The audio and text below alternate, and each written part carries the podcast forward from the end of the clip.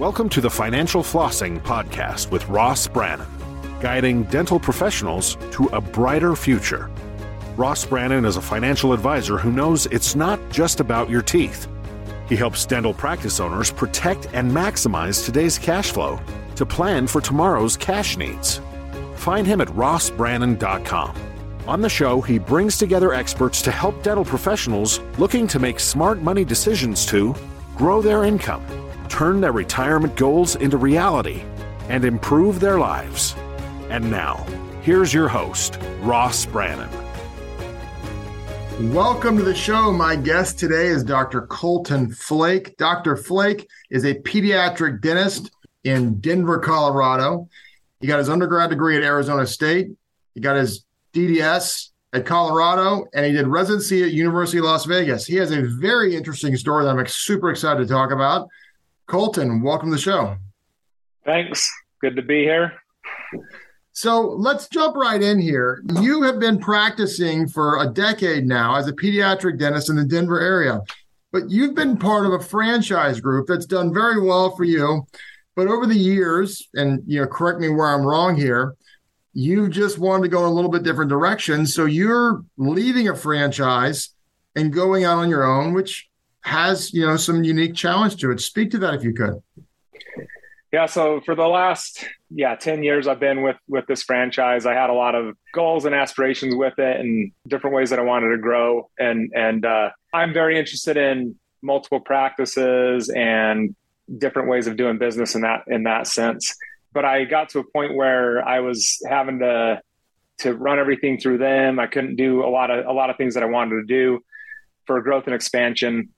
There was a couple of events that happened where opportunities that came my way that I wasn't able to participate in because of my franchise agreement, where I finally said, all right, that's it. I got to pull the trigger. It was that kind of that turning point or fork in the road where you make a decision, and I think it's going to pay off. I think in the long run, it's going to pay off. So I terminated my franchise agreement, and I'm in the process of separating out.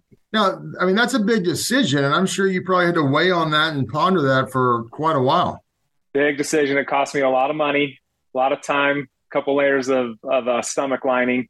But yeah, I just, in the end, I felt very good about it. I haven't felt good about a decision like this as far as my business goes since I started. I think we're headed in a great direction. There's goods and bads with anything that you do. There's good aspects of being a part of a franchise, but there's a lot of things that you can't do, restrictions that you might have. And depending on your relationship with the group that you work with, it pays off or it doesn't. And so, I had a good relationship, but with the prospects of what we're doing now, I feel very good about our future and think there's great opportunity out there. Yeah, that's really interesting. So, you were with them for a decade, and was it going well the whole time, and just over time, it slowly just kind of decided, I want to do something a little bit different? No, it was good pretty much the whole time. I had a lot of pushback on certain things that I wanted to do, but for the most part, they kind of let me run my own show. They're geared more toward general dentistry, and obviously I'm geared toward pediatric dentistry. So they kind of let me do my own thing. I had to change some things based on what they asked me to do. There were certain things that they would get mad at me for doing. But all in all, the relationship was good. There are certain things that I wanted to do. For example, I, talking to a lot of private equity companies and different DSOs and that kind of thing, they would say, oh, you got 4 practices. That's awesome. And they start talking to me about what we're doing and kind of where we're at. And then I would say, oh, by the way, I'm part of this franchise. And it was like the conversation was done. That was it. They didn't talk to me anymore about it. It was that kind of like, they said, okay, well, if you ever separate or get out of that, let us know. We'd be interested in talking to you. So I think just networking in general, the doors have opened up so much since I started that separation process and kind of announced it on social media and that kind of stuff. I've seen the doors open from the finance side, from banks and lenders to different private equity groups or DSOs that have talked to me. And not to say that I'm joining any of that kind of stuff at this point, but there's definitely opportunities, and there's some opportunities I'm looking for with different alliances and that kind of thing that I wouldn't be able to do with the franchise. Yeah. From an exit standpoint, being a part of a franchise, it's okay. You're just going to sell it back to the company, or you're going to sell it to the next guy. You don't really have the flexibility to really exit the practice the way many people are exiting practices today. obviously you kind of have this blanket or this little cushion that you're sitting on with the franchise where they kind of help you and help you navigate through things. But at the same time, they're taking a cut of everything that you do. They're taking part of that, including if you go to sell. If you go to sell, you're not just selling it. You can't sell, just go out and outright sell it to somebody, you know, that you're going to retire and you're selling it to another dentist coming in. You couldn't join any kind of a DSO type deal where you're selling to them, you know, for X multiple. You're super limited on what you can do, and you're kind of beholden to what they want. So if they say, yeah, you can sell it to that guy, or no, you can't, you got to go with it. Yeah. And at the same time, the flip side is you get their systems, and that's, you know, that allows you to their systems and processes where a lot of people struggle. But a guy like you could say, okay, I can just recreate these systems on my own and help build my business, because you learn from them. And you see the pros and cons of a large organization. And there's obviously some pros, but there's obviously some cons. And you can say, okay, I can build my mousetrap how I want to build it and make it better. Yes. I mean, for certain people, the franchise is perfect. It's right. Exactly what they need. For somebody that's an entrepreneur, and I consider myself somewhat of an entrepreneur. For someone that's an entrepreneur, it's good, but I think there's other opportunities that are better.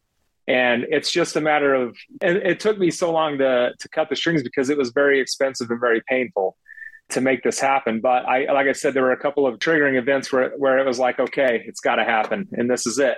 So I made the decision there. But for other people, this is perfect. Like, this is what they need. They need that structure. They need that team backing them or the systems that are backing them. And ideally there is all that stuff, all that structure in place that you can fall back on. It's not always the case, obviously. You know, there's times when you look at it, you're like, this is like crazy unorganized, and other things that you look at and you say, wow, they're really smart in putting this together. What's the biggest challenge you've seen from separating from the franchise? Probably from like more like an SEO perspective and with patients and that kind of thing, where they getting that word out there, building your name. Obviously with Google and that kind of thing, you're transitioning the name of your practice and that kind of stuff. So you're almost starting over in that perspective. So for me, or for us, it's very important to, you don't just say, all right, we're changing, and then you start changing. Like, you've got to plan this stuff out way in advance and start rolling it out slowly so that you don't, you know, all of a sudden change your name and now you don't even exist on Google. You know, you build up a reputation, you build up Google reviews and your SEO presence and that kind of stuff. You want to try to maintain that as much as possible. So it's for us, it was very important to work with our marketing people and other people that we're involved with to make sure that we maintain as much as possible that momentum going forward, and we're not just starting over from zero. What's it been like for your staff? I mean, have you lost any staff, or do you think you'll lose any staff, or? No, they love it. Like, everybody that's involved with us is super, super excited about it. I think the prospect of what we're able to do now is big for them. Yeah, everybody has been crazy excited. Our revenues have gone up significantly since we made that transition, or started that transition. A lot of it might just be we're excited about it, so we're working harder, we're working better, we're more efficient, we're happier in the clinic, we're, you know, taking care of patients better out there. All that kind of stuff might play into it, kind of that mental aspect of it. But I think in general, we've done better just with the excitement that everybody has that's involved with us. How much of a challenge was that you're a peds guy and they were more general? And while there's obviously some similarities, they are uniquely different.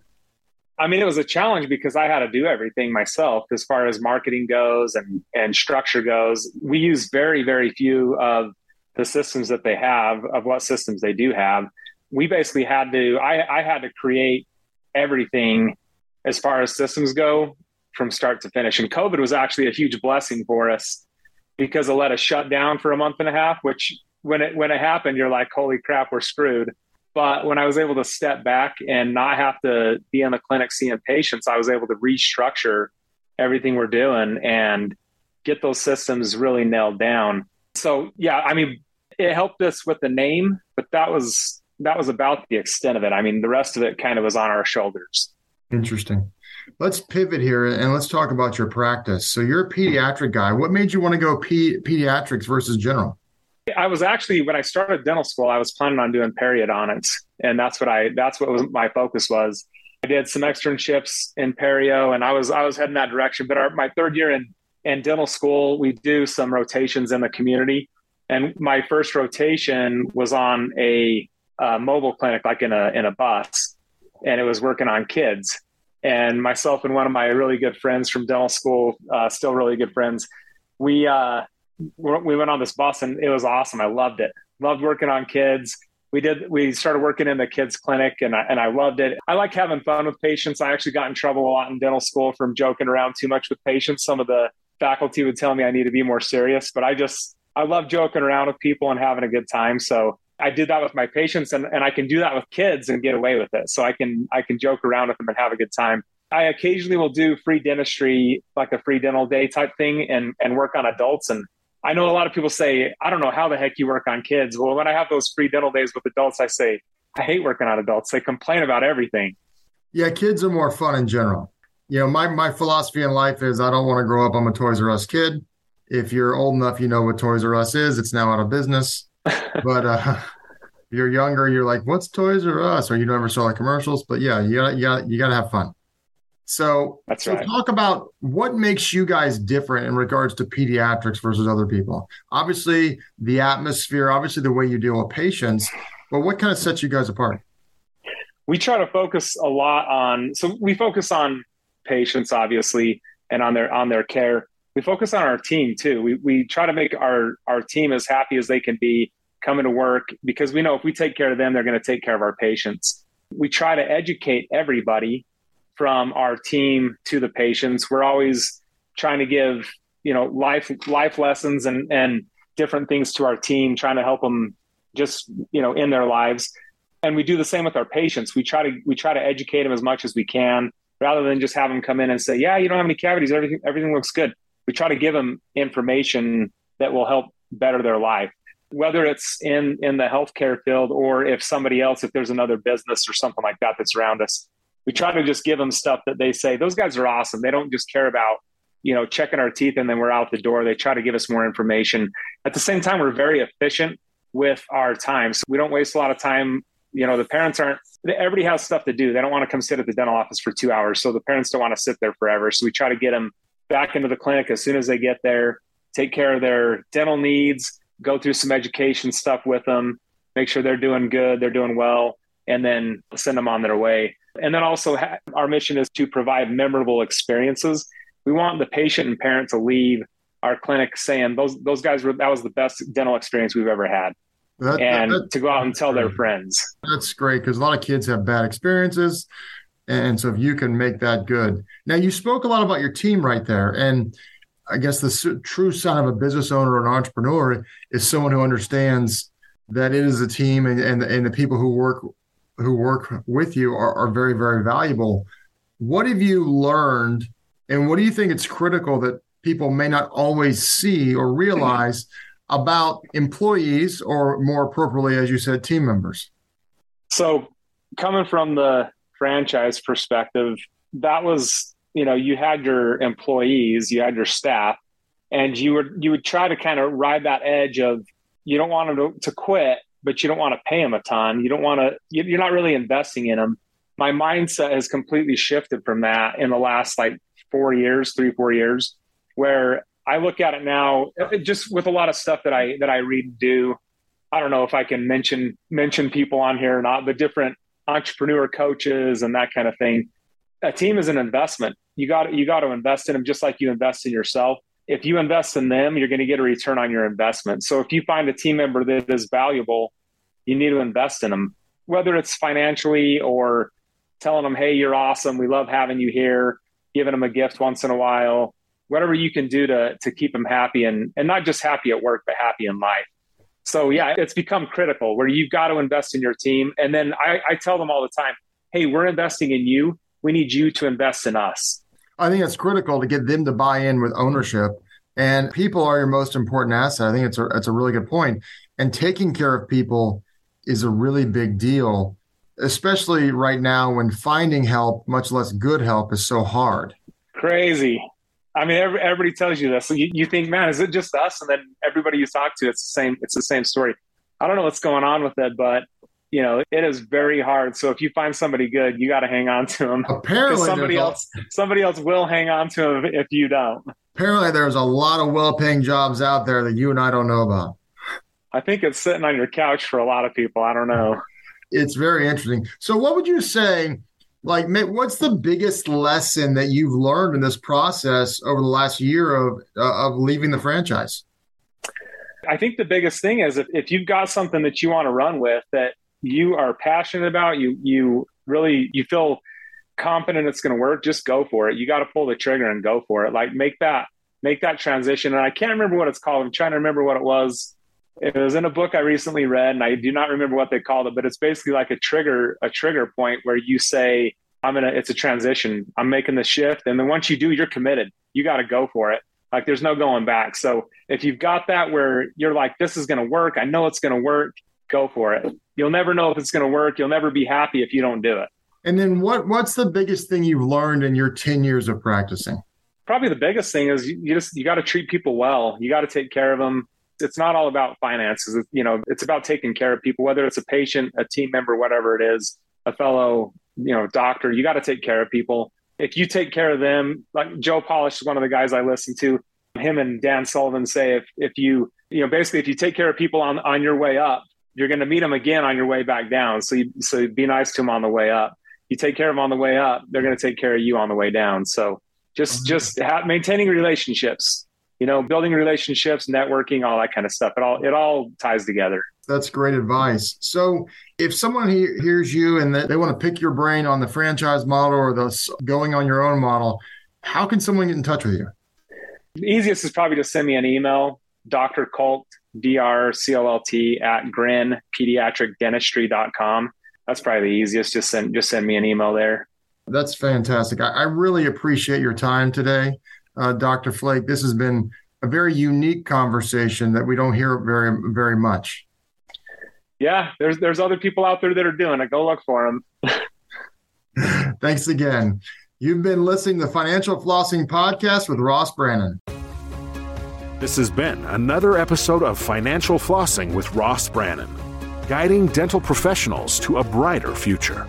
If you liked what you heard, consider subscribing wherever you listen to podcasts. For more on Ross Brannon, visit RossBrannon.com.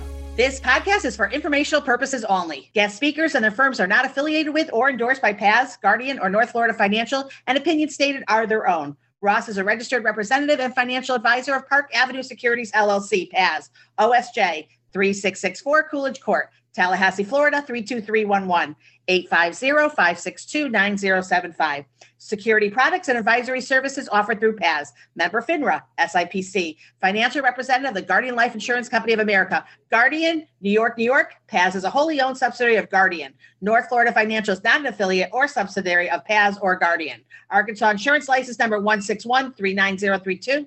California Insurance License Number 0L10073. 2022-144093 expires 9/24. This podcast is a part of the C-Suite Radio Network. For more top business podcasts, visit c-suiteradio.com.